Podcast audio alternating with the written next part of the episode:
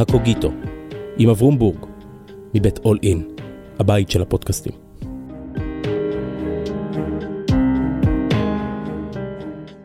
שלום, כאן אברום בורג. ברוכים השבים וברוכות הבאות לקוגיטו, אל המקום בו אנחנו מקימים ביחד את ספריית הטקסטים של הישראלים. והיום עם מי שבעיניי הוא המומחה שלי לענייני כדורגל מזה שנים רבות, מילדות. פרופסור משה ציפרמן, שלום משה. שלום וברכה, שלום אברום. אתה בחרת טקסט גבוה של פרופסורים, של אלן טומליסון, באלו, באלו הרגליים, and did those fit. ואני בחרתי טקסט של hmm, יותר עממי, של לוטר מתאוס, שיש לו כמה מכתמים שהם ברמת אלון מזרחי בערך, שאומר, אני מאמין שמי שהופך את הכדורגל לעבודה של פרופסורים, מאבד את שורשיו. אז היום זאת שיחה עם פרופסור על כדורגל, אבל על שורשים. נכון מאוד. ואתה מדבר עם פרופסור שהרגליים שלו נטועות באדמה או בדשא של המגרש, כי אני משחק עדיין כל שבוע כדורגל. איפה אתה משחק? אני משחק בהר הצופים בירושלים, באוניברסיטה, על מגרש של כדוריד, עם שערים של כדוריד, עם קולגים שכמעט כולם צעירים ממני בהרבה. אז אתה משחק כדורגל או מדבר איתם על מה הם עושים? אנחנו משחקים כדורגל, אבל אני יודע מה זה כדורגל כדי שיהיה לי מספיק סיבה לדבר על זה ולנתח את זה. מה יש במשחק הזה?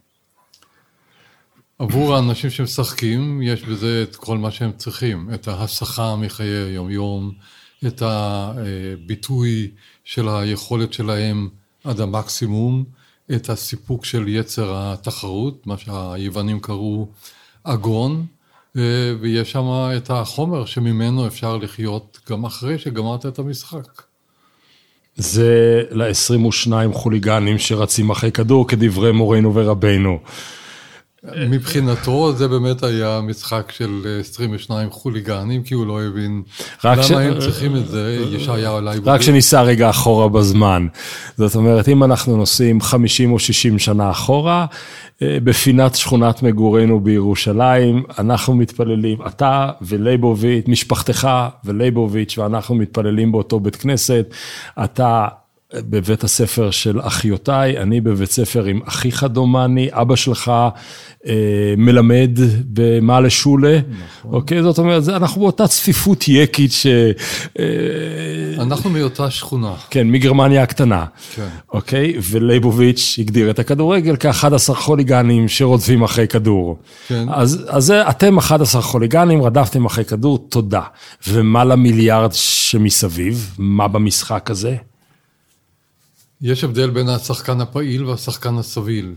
השחקן הפעיל הוא כל מה שאני אמרתי מקודם, כן? שבא למשחק בשביל אה, לבטא את עצמו עד המקסימום. השחקן הסביל זה זה שלא משחק, זה שיושב על היציע, או זה שיושב מעבר למסך של הטלוויזיה ורק צופה. אבל האנשים האלה כולם נמצאים בכל נפשם ובכל מאודם במשחק הזה, לא פחות מהשחקנים עצמם, אלא שהם לא צריכים כושר גופני לצורך העניין הזה, הם צריכים רק מנה דשנה של גרעינים או בוטנים בשביל להעביר את הזמן, או בגרמניה אתה יושב עם הבירה, אבל מה שמשותף גם לשחקנים וגם לאלה שיושבים על היציע, שהם מחולקים לקבוצות. דהיינו, יש כאן תחרות בין זהויות קולקטיביות, הן משתנות, זה יכול להיות האומה, יכול להיות העיר, יכול להיות הקבוצה המסוימת, מגמה פוליטית מסוימת, אתה שייך לקבוצה, אתה חלק ממשהו יותר גדול ממך, ואז כמובן, כאשר אתה מנצח, זה לא רק אתה, אלא כולם ביחד, כשאתה מפסיד, גם כן, כולם ביחד ולא רק אתה. לפני שאנחנו um, הולכים למקום של identity and belonging, של זהות ושייכות, בצעירותך, איזה קבוצה אהדת בירושלים? היו שני אצטדיונים, היה אימקה של ביתר והיה קטמון של הפועל. אני מבוגר ממך בעשר שנים, אז היה לי הזכות כמעט לא, כמעט לא להכיר את הפועל, אלא רק להכיר את, אה, את אה, ביתר, מהסיבה הפשוטה שזה על יד השכונה שלנו. נכון, בימקה, כן, בימקה ז"ל. ב-YMCA, בימקה, ועוד בשלב מסוים אני אפילו גרתי שם, ברחוב אה, שקוראים לו בירושלים לינקולן, כן. ואז אתה היית שכן של קבוצת בית"ר ירושלים. זה אולי מסביר מדוע אני לא הייתי אוהד לא של הפועל ולא של בית"ר ירושלים, אלא הייתי אוהד של הפועל פתח תקווה. הגיבורים שלי היו בראש ובראשונה סטלמך, סטלמך, כן.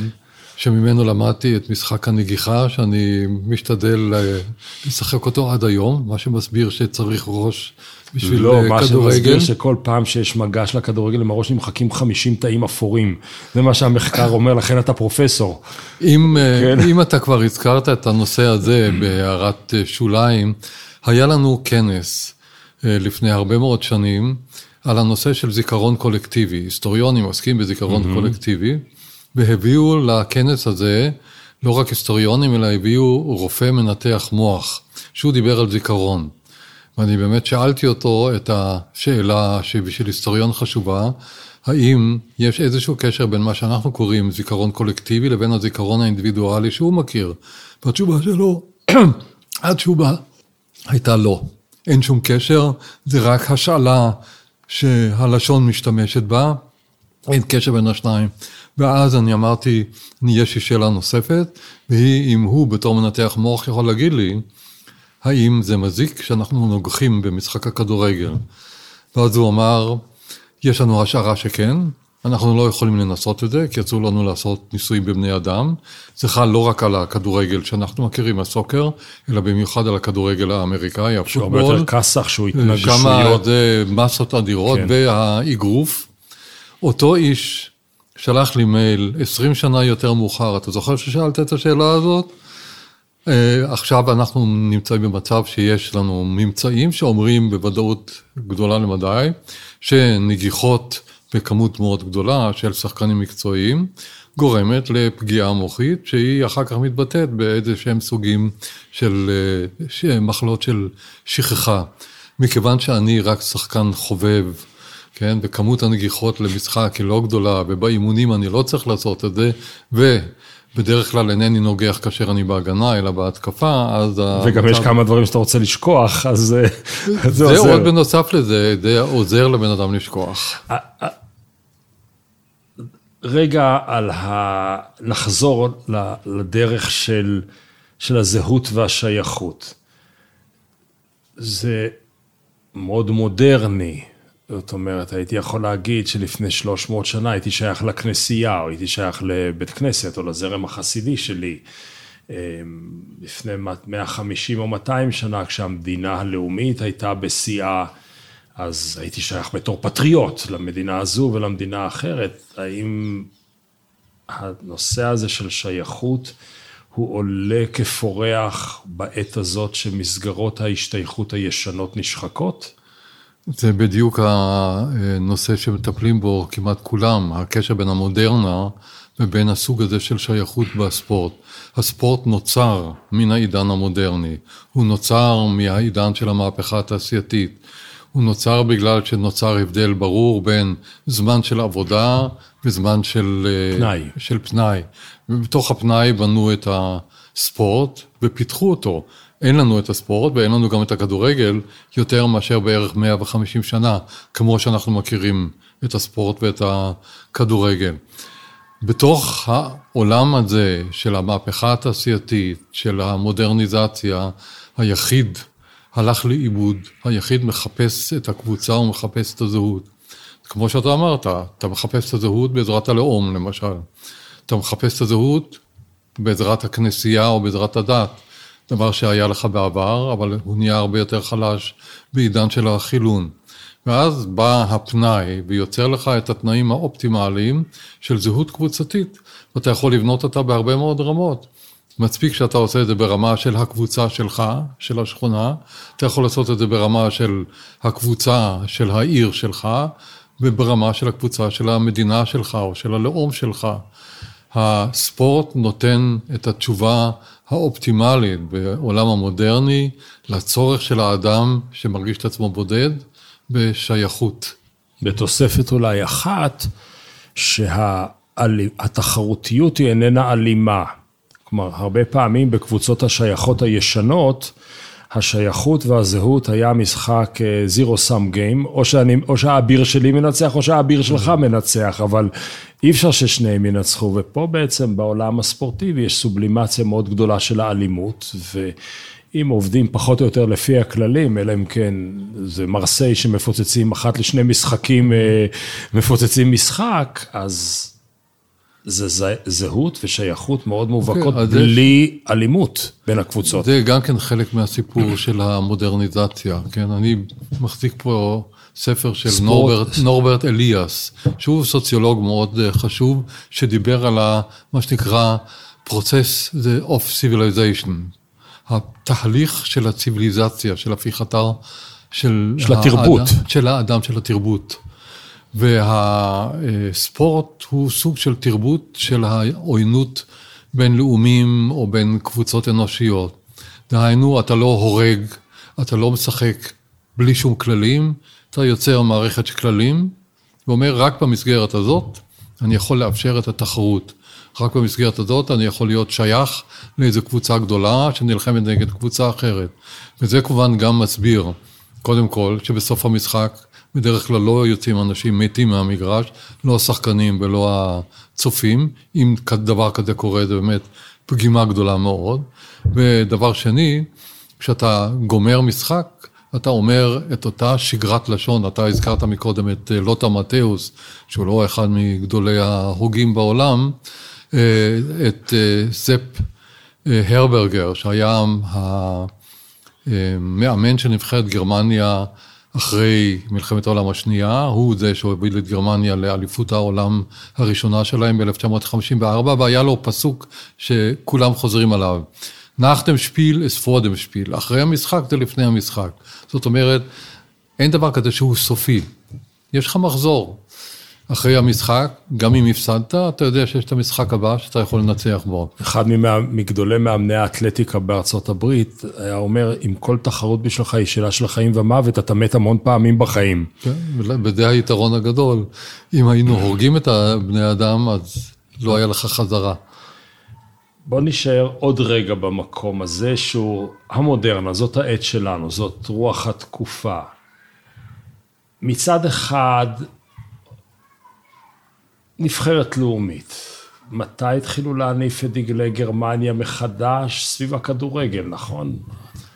שהמנשף תמיד היו שם, אבל עם דגל זה תופעה בת 30 שנה, 40 שנה. פחדו מהלאומיות. אנחנו, אנחנו יודעים אה, יפה מאוד את התהליך.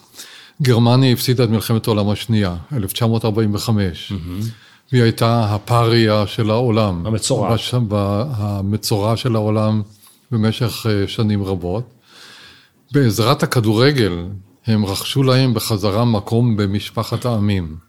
והם עשו את זה לא רק בכך שהם השתתפו באליפות העולם ב-1954, ב-1950 עוד לא נתנו להם, אלא שהם זכו באליפות העולם. ואז הם אמרו, הנה סוף סוף יש לנו היכולת שוב פעם להתגאות בזה שאנחנו גרמנים, כי אנחנו עושים את זה בדבר שלא קשור במלחמה, לא קשור בנשק, לא קשור בכל מיני דברים שהעיקו עלינו בעבר. זה 1954. 20 שנה יותר מאוחר, גרמניה כבר הייתה יכולה לארגן את המשחקים. היא ארגנה אותם ב-1974 ברחבי גרמניה, מערב גרמניה, וזכתה באליפות העולם. זה גם כן נתן להם שוב פעם את האפשרות לבוא ולומר, אנחנו במשפחת העמים, אבל על רמה של תרבות פופולרית. אנחנו אמנם לא העם של המשוררים וההוגים, כמו שתמיד התגאינו, אבל לפחות בתחום הזה אנחנו לא, טובים. פחות, פחות מבלונגים ויותר גינטר נצר. כן, זה, אתה לוקח בדיוק את הדוגמה שהיא פרובלמטית ב-1974, כי גינטר נצר ב-72, הוא עזר לנבחרת לקחת את גביע אירופה באליפות האירופה, וב-74 המחליף שלו, אובראט, הוא זה ששיחק ולקח את האליפות, אבל זאת הייתה תקופה, באמת תקופת זהב של הכדורגל הגרמני, שבו כשרצית להגיד, אני גרמני ואני גאה בזה שאני גרמני, אתה אומר, אני תומך בבקנבאואר. או בגרד מולר, שהוא היה מלך השערים. אני- אני- אבל הנקודה שאתה הזכרת מקודם, שאפשר להתגאות, זה באמת אה, הגיע בשנת 2006, כאשר בפעם השנייה גרמניה ארגנה את המשחקים, את משחקי אליפות העולם, 2006, בסך הכל לפני 16 שנה, ושם סוף סוף הגרמנים העיזו לנפנף בדגל שלהם, לנפנף בסמלים שלהם, ולבוא ולומר, אוקיי, עכשיו כבר מותר לנו סוף סוף לעשות מה שכל הזמן נזהרנו בו מאוד, שלא יגידו עלינו שאנחנו חוזרים לתקופה האפלה. אני רוצה לחזור אבל אל ההיסטוריון המהורהר, בסדר? הכרז, אתה ואני הכרזנו מלחמה, המדינה שלך נגד המדינה שלי. אז זה היה, נגיד, הרייך, הרייך הנוקשה מול המהפכה הצרפתית עם ערכיה האוניברסליים, הפרטיקולריים מול האוניברסלי. נגיד שזאת הייתה מלח... אחת מעילות מלחמת צרפת-גרמניה, או מלחמות צרפת-גרמניה.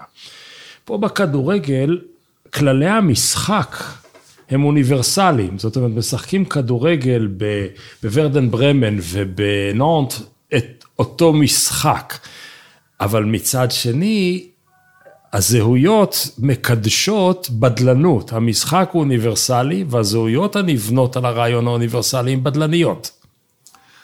זה אומר שיש כללים שעל פיהם כולם עובדים. יש את הכללים שהפיפ"א קבע שהתאחדויות הכדורגל קיבלו עליהם. זה לא אומר אבל שבתוך המסגרת של הכללים האלה, השחקן, הנבחרת, אין לה מאפיינים משלה. כן? הגרמנים תמיד התגאו בזה שיש להם אופי מיוחד במשחק. למשל, שהם לא מוותרים, או שהם... שכדורגל משחקים 90 דקות, ב- ולאחרונה גרמניה מפסידה. אבל בעבר זה היה ככה, מובילים על גרמניה אה, 2-0, ובסוף הגרמנים הופכים את התוצאה, כמו שהיה במשחק הגמר ב-1954. או שהם מנצלים את היתרון של מגרש בוצי, שבו צריך פחות טכניקה. דהיינו, שהם משחקים יותר על כושר גופני ופחות על אה, טכניקה.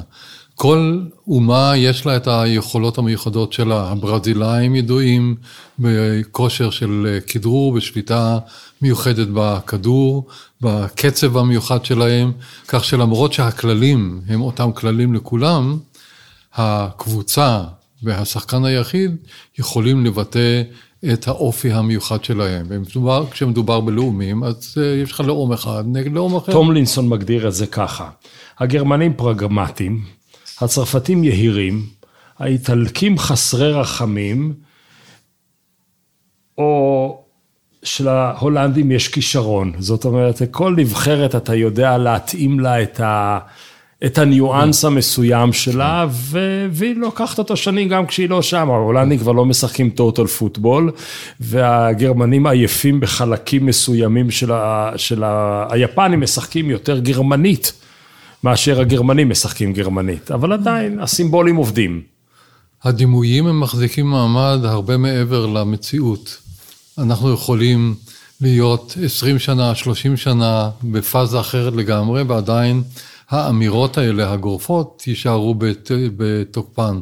לינקר, שהוא אמר את הפסוק הזה... גארי לינקר. גארי לינקר, שחקן אה, חלוץ מרכזי אנגלי, לפני 25 שנה, אמר את הפסוק הזה האלמותי, כן, אה, כדורגל משחקים 90 דקות, 22 אנשים, ובסוף הגרמנים מנצחים.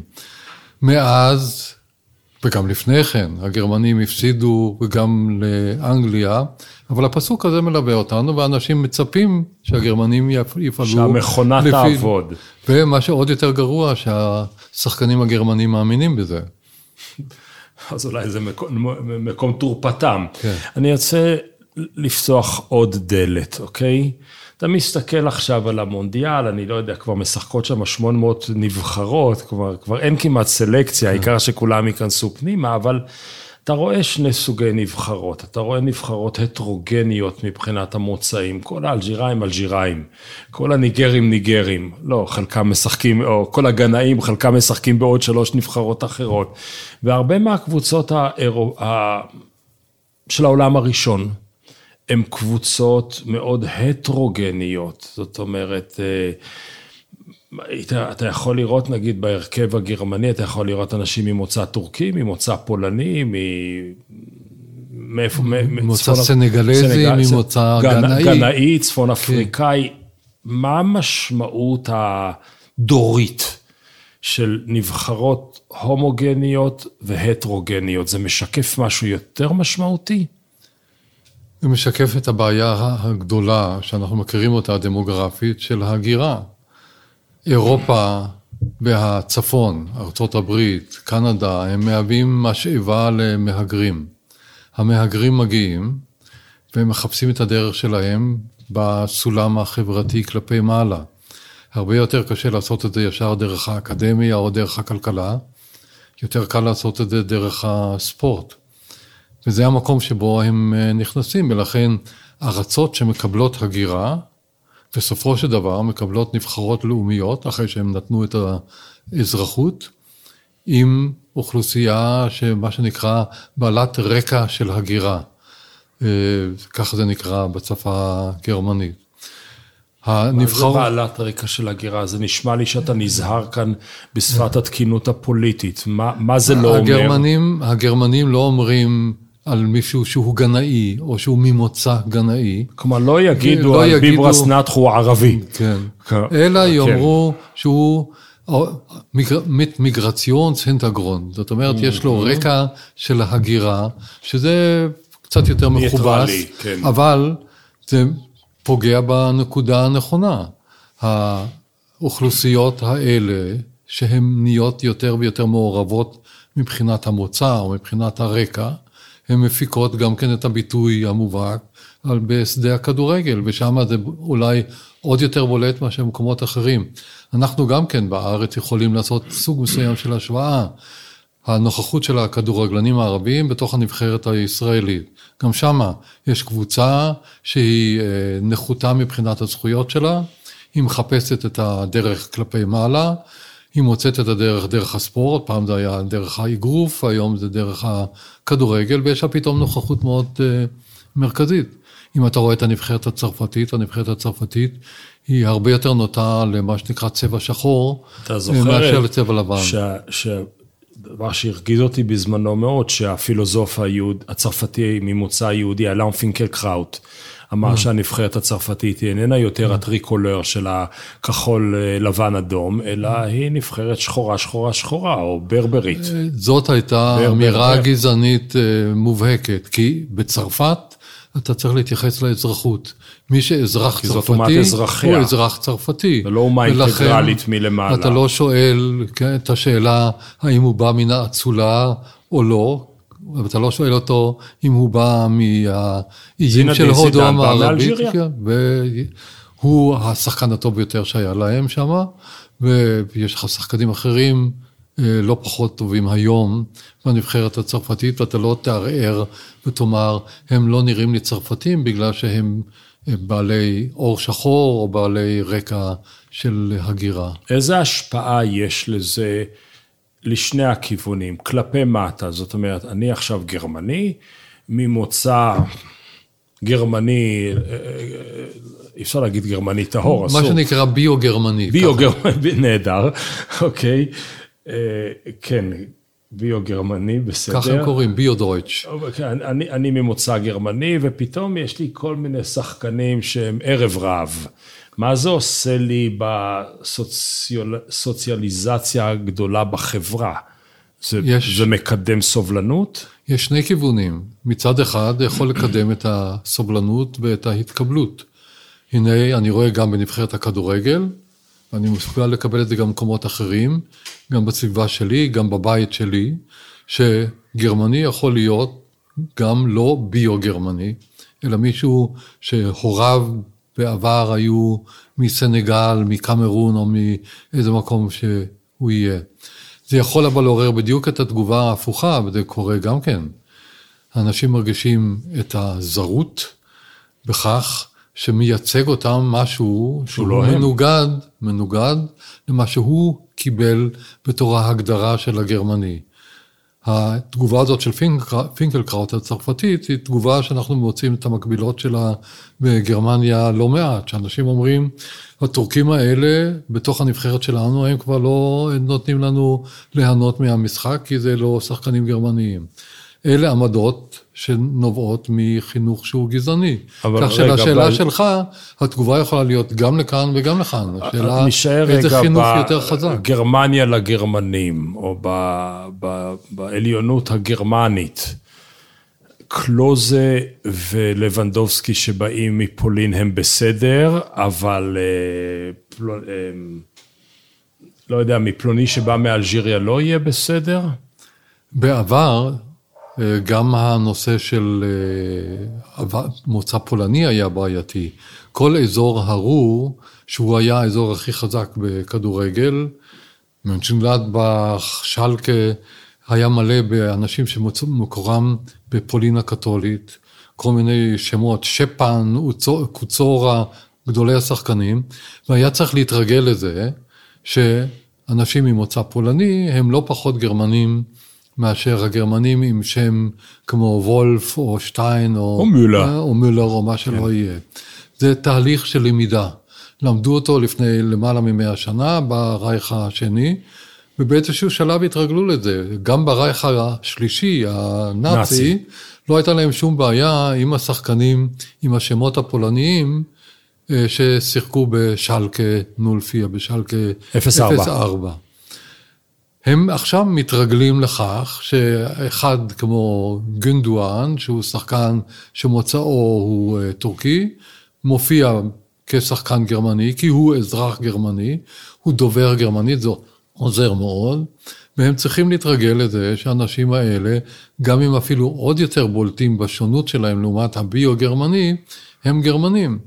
הרוב, אני חושב, מסתגל לזה, וזה גורם לכך גם שאותם שחקנים, יש להם פחות בעיה עם הגדרת הזהות שלהם. היה שלב ששחקנים בעלי צבע כהה יותר, שחקנים ממוצא טורקי, לא שרו את ההמנון הגרמני. מכיוון שהקהל הגרמני מקבל אותם, יותר קל להם היום לשיר את ההמנון הגרמני. קראתי באיזה מקום, ועכשיו אני לא יודע אם זאת אנקדוטה או שזה תפארת מליצה, שאני חושב שבת זוגו של תיארי אנרי אמ, היא מוסלמית, ולרגל זה הוא ביקש לא לשאת על החולצה שלו את הפרסומת לבירה של, אה, של ביירן, נדמה לי, והסירו את החסות, נדמה לי, משהו מן הסוג הזה. טוב, זה, אני לא מכיר את הסיפור הזה, וטיירי אנרי לא, איכשהו לא מתחבר לי לביירן מונשן, אבל דברים כאלה בוודאי יכולים לקרות, זאת אומרת שאנשים, אה, יש להם בעיה עם ה... נאמר, עם המוצר שהם צריכים לייצג שם. אבל כשאנחנו מדברים ברמה הזאת של לאומיות, שייכות אזרחית, כאן נעשו צעדים גדולים מאוד קדימה. אז זה בצד אחד שהשקענו, הסתכלנו על גרמניה, ש... גם אתה וגם אני, יש לנו איזו אינטואיציה מהבית. למאנשפט, לנבחרת.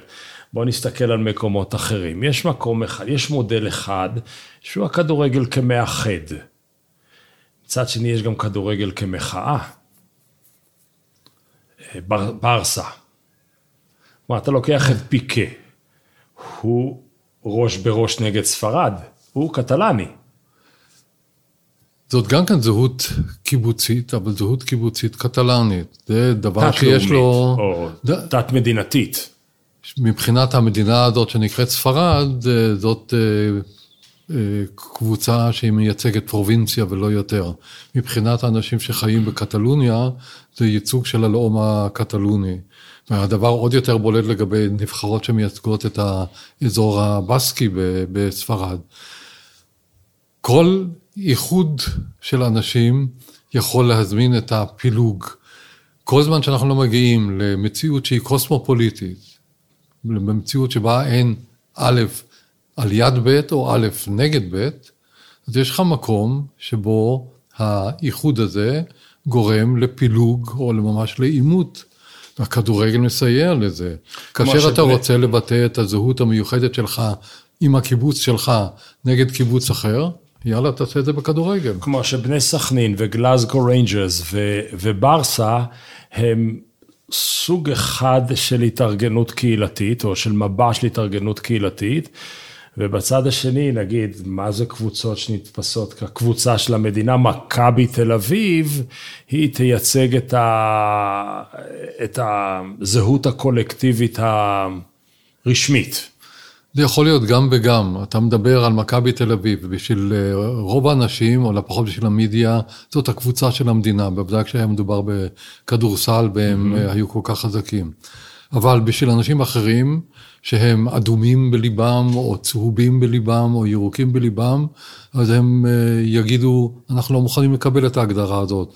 אותו דבר לגבי נניח ביאן מונשן כקבוצה גרמנית. היא קבוצת הדגל הגרמנית, אבל יש הרבה יותר גרמנים שיאמרו שהם לא מייצגים את הגרמניות, אלא מייצגים את הבוואריות, ואנחנו נגדם. ואנחנו אפילו מוכנים שאם הם מופיעים, שהם יפסידו, למרות שהם נחשבים כגרמנים, כי אנחנו יותר עוינים את הבווארים מאשר שאנחנו אוהבים את הנבחרת הגרמנית. ברמות שונות אתה מוצא את זה בכל מדינה. כשאתה הזכרת מקודם את הגלאזגו ריינג'רס, אה, קבוצה אחת היא קבוצה קתולית, קבוצה אחרת של גלאזגו. בגלאזגו, פרוטסטנט, כן. פרוטסטנטית, יש לך שתי זהויות אה, שהן דתיות, באותו מקום, שגורמות למחלוקת, לעימות בין השניים האלה, שקשה מאוד לגשר עליו. משפט אחרון היסטורי, ואז נרד לאזור של המגרשים המיוזעים שלנו לרגע, או אולי לעוד כמה מקומות. כדורגל הוא בין 120, 30, 40 שנה, החוקים הפדר... הראשונים הם אנגלים, הפדרציה, הפיפ"א קמה בפריז 20 שנה לאחר מכן. נאמר ככה, ב-1863 נקבעו באנגליה הכללים, הכללים, של... הכללים של המשחק, שהם פחות או יותר אלה שקיימים עד היום.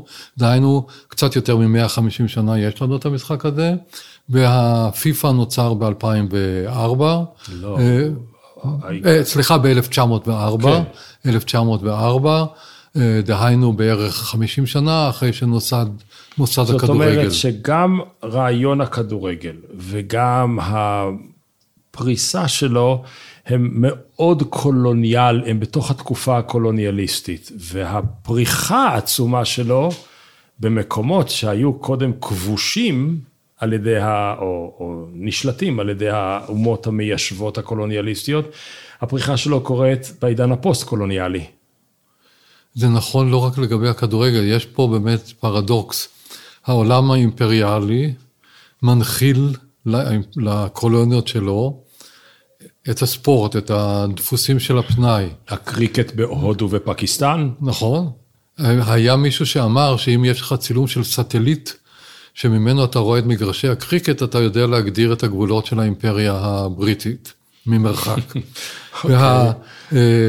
והקולוניות וה, השתחררו מהשלטון הקולוניאלי.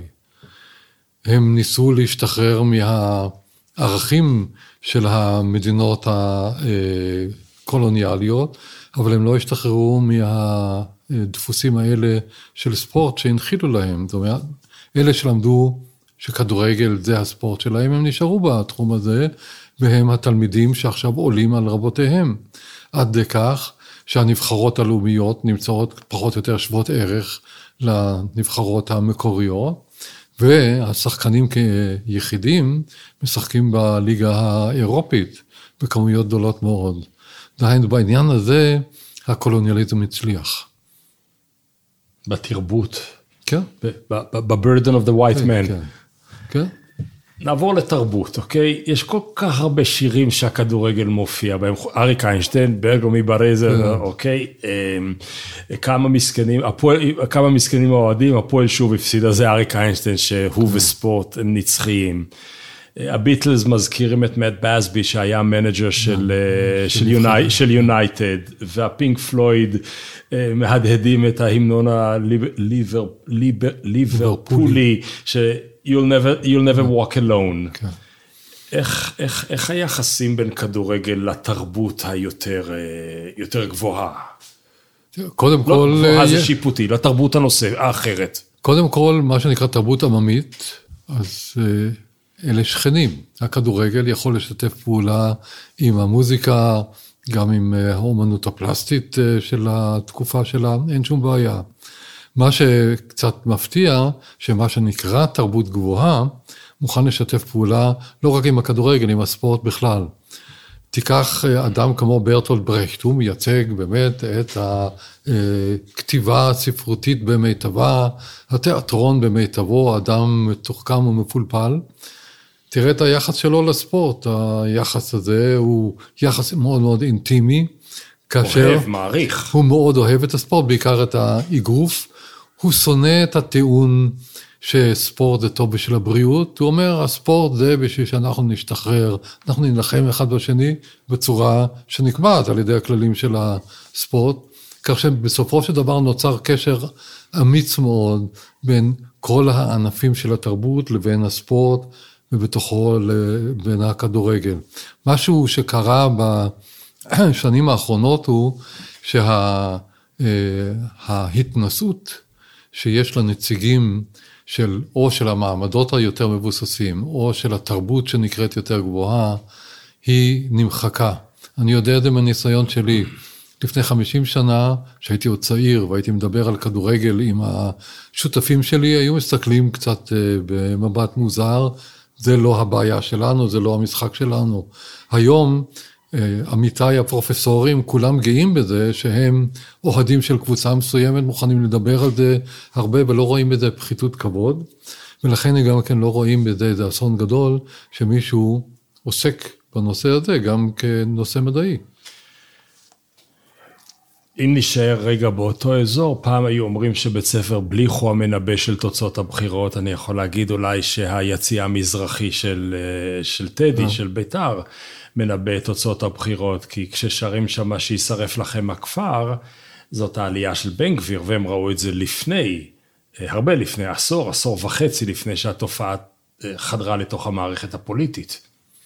אנחנו ההיסטוריונים אומרים את זה באותה צורה, אבל להפך. אנחנו אומרים, אנחנו עמדנו על המשמר כבר בזמן. כשאנחנו ראינו את אה, נתניהו ואולמרט בכיכר העירייה אה, מברכים את האוהדים של אה, בית"ר ירושלים אחרי ההתפרעויות שלהם, אנחנו ידענו מי מתחבר למי, אנחנו יודעים מה הכיוון של הרוח. Mm-hmm. כן, העולם הזה של התרבות הפופולרית, הוא מנבא לך את הכיוון גם של הפוליטיקה של חברה. זה דבר שהוא מוכר לא רק אצלנו, מוכר בחברות אחרות, ולכן תמיד צריך להיות על המשמר. דהיינו, זה שאתה מתעניין בכדורגל, זה לא אומר שאתה מתעניין בדבר שהוא חסר ערך. גם בתור מאבחן, כשאתה מתעניין במה שקורה שם, ומתייחס לזה באופן אנליטי, אתה מגיע לתובנות שהן מאוד מאוד חשובות. תראה, חיים הזז, אתם למדתם אותו בבית ספר? כן, אני לא זוכר אפילו איזה... אנחנו למדנו דברים שלו, והיום הוא לא, הוא לא מופיע על המדף, הוא לא חלק מה... אני רק זוכר את קישון המבע חיים הזז והוא זז. והוא זז. הוא אמר בזמנו שמי שלא היה לו כוח להיות יהודי נהיה ציוני, כלומר, היו לו אמירות, היום הוא לא בקור קוריקולום של הלימוד, כן. והוא בדרשה שלו, בסיפור הדרשה, אה. יש לו קטע נפלא, והוא אומר, אני בכלל הייתי אוסר ללמד לילדים שלנו את ההיסטוריה היהודית. אני פשוט הייתי אומר להם, חבר'ה, לנו אין היסטוריה. בלי היסטוריה, אתם פטורים, לכו לשחק כדורגל. כן, הוא רצה להיפטר מהמועקה הזאת של הגולה, ובשבילו לשחק כדורגל. זה הנורמליות החדשה. הישראלי שהוא יהודי חדש, שהוא יכול אה, כמובן להתנהג אחרת לגמרי. אז הוא רוצה להוריד את הבגאז' הדיאספורי. זאתי התמונה שהיא באמת תמונה שגויה של הציוני, שמזהה את הדיאספורה עם היהודי החלש, הלא ספורטיבי, שלא משחק כדורגל. שאנחנו חייבים לעצמנו תוכנית על יהדות השרירים, שאתה תיעדת אותה, הקפת אותה. והיא מעסיקה אותי, אבל לא בהקשר של כדורגל. אז רק כן. נאמר כאן לעניין הזה משפט אחד, שהיהודי הגלותי הזה, שהזז רוצה לשכוח אותו, הוא היהודי שהביא ליהודים את מירב המדליות האולימפיות והביא לו את מירב שחקני הכדורגל המפורסמים או שחקני הטניס המפורסמים. דהיינו, זה רק סוג של דימוי שאופייני למי שרואה את הציונות בתור היפוך של גולה שבעצם לא הייתה, אלא היא רק מדומיינת. אז בואו, שוב, נלך לסמטה. כמה המדינה, אז כמה נולדו פה? הרוב לא, הרוב היגרו, נגיד שקמה המדינה היינו 600 אלף איש, נכון. עשור וחצי אחריה היינו 2 מיליון אנשים, לא נולדו כל כך הרבה אנשים אז. אנשים כמו ג'ורג' בורבה, שלמה גרונדמן, י- יעקב גרונדמן, שלמה שרף, עמנואל שפר, הם אנשים שבאו מהגולה עם מסורות ספורטיביות, אגנס קלטי, שבאו עם כן. מסורות אחרות לגמרי, אבל לא נתנו להם להביע את הספורט הגולתי שלהם. הם בעצמם נזהרו מלהתייחס לעבר הגלותי שלהם. יונמנדי. הם רצו להיות בעצמם צברים, והדרך הטובה להיות צבר זה לא לדבר על הדברים האלה. אז הם חיים עזזים. הם ניסו לקבל מה שהזז אה, הכניס בלי להיות ביקורתיים.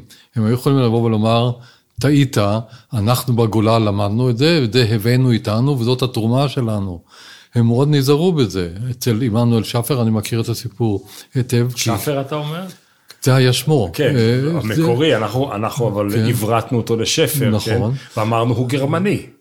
הוא היה... מאמן uh, גרמני, כך אמרנו. אז uh, אני אומר שוב, אה, לגבי עמנואל שפר, הוא היה מאוד גאה בזה שהוא מאמן ישראלי, שהוא מאמן נבחרת חיל האוויר, דהיינו הוא נהיה לצבר.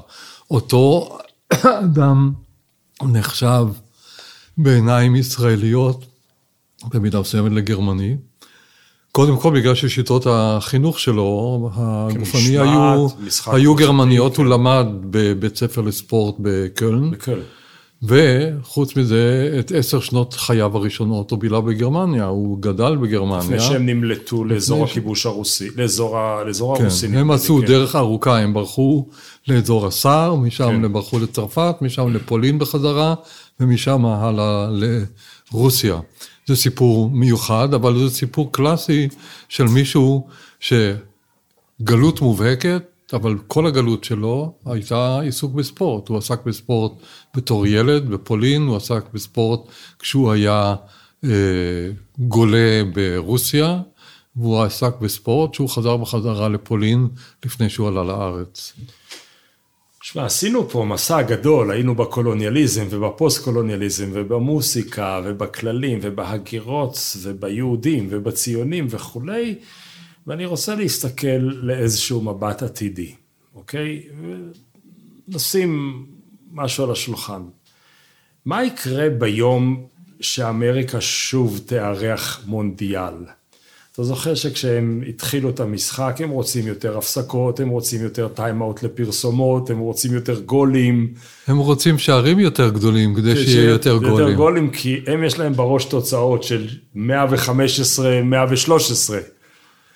מה יקרה לאופי של הכדורגל הצמוק שלנו, מה שנקרא 1-0 קטן. מה, מה יקרה לכדורגל ההיסטורי כשהוא יהפוך להיות אה, מכונת התרגשות אחרת? האמריקאים למדו לחיות עם זה.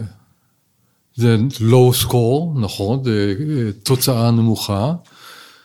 אין לך את זה בכדורסל, אין לך את זה בפוטבול, ששם אתה סופר תמיד שש נקודות ביחד או שלוש נקודות ביחד. אין לך את זה בספורטים אחרים שאתה מכיר, בספורט הזה זה קיים, הם קיבלו, הם בהתחלה, נאמר, אישרו את זה לרמה של הילדים. ילד בגר... בארצות הברית, בבית הספר, משחק אה, סוקר. עד גיל 13-14 הם משחקים גם ביחד, בנים ובנות. אה, ורק אחר כך מותר להם להתפתח לכיוון של ספורט אמיתי, של הפוטבול האמריקאי. אבל את השלב הבא הם גם עשו.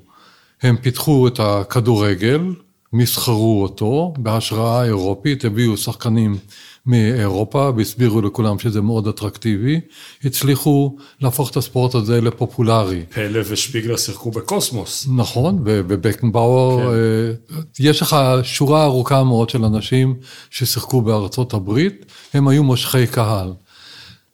הם טיפחו את ספורט הנשים, כדורגל נשים, האמריקניות הן הכי טובות בעולם, הן אלופות עולם כמעט תמיד. זאת אומרת, כשה, אה, כשהגרמניות לא עושות את זה, או הברזילאיות לא עושות את זה, האמריקאיות עושות את זה. והם פיתחו גם כן, בהשראה גרמנית עם קלינסמן, את הכדורגל האמריקאי הגברי. זה המאמן. כן. ואותו דבר גם לגבי קנדה, שמשתתפת באליפות העולם אה, של... אה, הנוכחית של היום, של 2022. דהיינו, לעתיד אפשר לצפות שינויים ברמה של, אה, נאמר, קישוט. הם לא יגדילו את השערים, אתה לא יכול לעשות את זה. אבל אולי... אתה יכול אבל אה, להפעיל, להפעיל את השעון, כמו שמפעילים אותו במשחק הפוטבול, שאתה לא יכול למרוח את הזמן. הזמן הוא הזמן שאתה סופר נקי. הם יכולים אה, לעשות עוד כמה צעדים כדי שהכדורגל ההתקפי יקבל את היתרון שלו, ואז ייכנסו יותר שערים. זה יכול להיות, אבל אני לא צופה שהם ישנו את האופי של הספורט הזה, כי כדי לשחק על פי האופי האמריקאי, יש להם את ה-National Pastime, את הבייסבול, שהוא ימשיך כנראה לעד, ויש להם את הפוטבול, ואם הם רוצים תוצאות גבוהות, אז יש להם את הכדורסל שלהם. אני חושב שאחד הדברים שיכולים לצמוח מהפופולריות של הכדורגל בארצות הברית, מה שאנחנו קוראים סוקר, לא הפוטבול שלהם, זה כמו שבכמה מקצועות ספורט אולימפיים, כמו טריאטלון ומרוצי שליחים, יהיו קבוצות מעורבות של בנים ובנות. וזה יכול לייצר סוג חדש לגמרי של אינטראקציות.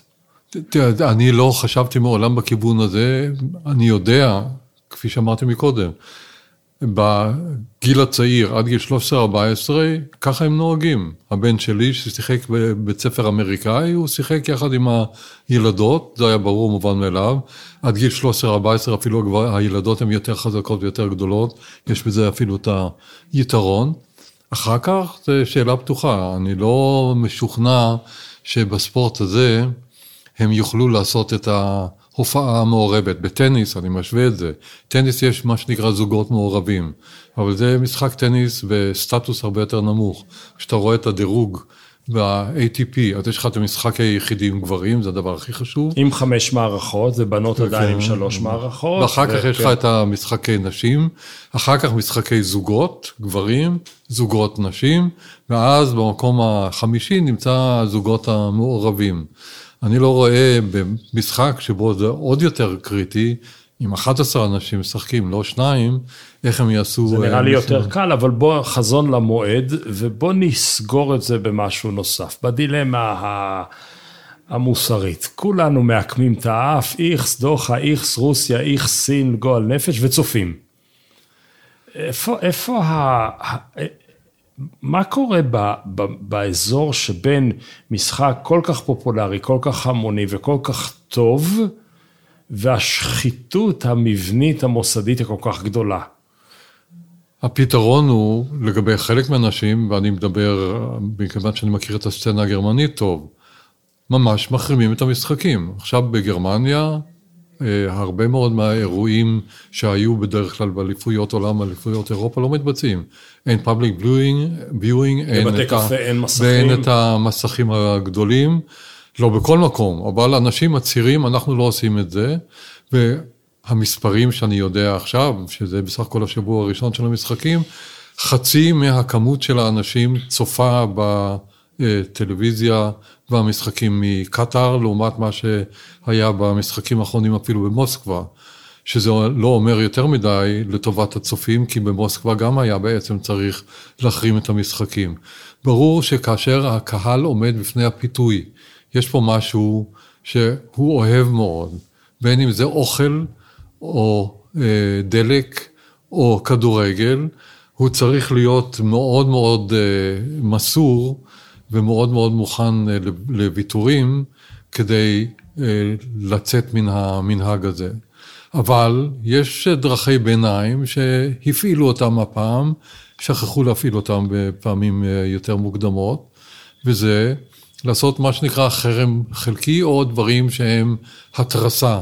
הנבחרת הגרמנית שהצטלמה בהתחלת המשחק עם היד על הפה, הפיות. שאומרת, כן, אנחנו לא רוצים שיסתמו לנו את הפה, זאת דרך כדי למחות. ברור שצריך לדעת נגד מי למחות, כי מי שארגן את הדברים זה פיפ"א, ומי ששיתף פעולה עם פיפ"א זה ההתאחדויות הלאומיות, דהיינו המדינות צריכות להפעיל את הכוח שלהם. ההתאחדויות הלאומיות צריכות להפעיל את הכוח שלהם. והארגון האימתני של הפיפ"א צריך להפעיל את הכוח שלו, כמו הארגון הבינלאומי של הארגון האולימפי, הוועד האולימפי, כדי שאפשר יהיה להילחם באופן אפקטיבי, להשאיר את הכל לצופה הבודד או לשחקן הבודד, זה לא הוגן גם כן. אלתרמן, אה, היו לו הרהורים בשולי האיצטדיון, זה היה אחרי איזה תבוסת 7-0 של נבחרת ישראל, אני כבר לא, אולי לרוסיה במשחק הגומלין, או... היה 5-0 אז. אז איזה, איזה תבוסה עתיקת יומין בראשית הימים, והוא כותב, מה נכחד? היה זה תענוג, הייתה זו הנאה כהלכתה וכתיקונה, לראות כיצד נבחרת ישראל נלחמת בנפילים, בלי לכת תמס כמו דונג, היא לא... לא, לא נמסה. אכן אולי אין לדבר על כבוד הלאום, לא כבוד הלאום אולי עמד בסכנה, לא. זאת לא זאת, אך לו ספגנו שבע, שבעה אפס, לא היינו מדברים על כך בעונג. זאת אומרת, יאללה, תנו לשחק, תנו ליהנות מהמשחק, ומה זה חשוב כמה הפסדנו. יש הומורסקה של קישון שהוא פותר את הבעיה, הוא הלך לאיזה משחק, ישראל נגד וייטנאם. הוא רואה שהווייטנאם... באליפות אסיה, בגבעת כן. רם זה היה. כן? נדמה לא, לי. אני, אני לא יודע אם הוא הגיע עד לשם, כן. הוא מתאר תיאור כזה, והוא אומר, הווייטנאמים קרקסו אותנו, והם הובילו כבר 2-0, עד שהגעתי למסקנה, מבחינתי, אלה שמשחקים שם בצהוב, זה נבחרת ישראל, ואלה שבלבן, זה נבחרת וייטנאם. מהרגע הזה הרגשתי טוב, אנחנו נמצאים בצד המנצח. האירוע הזה של אלתרמן, אני אבדוק לאיזה משחק הוא מתכוון.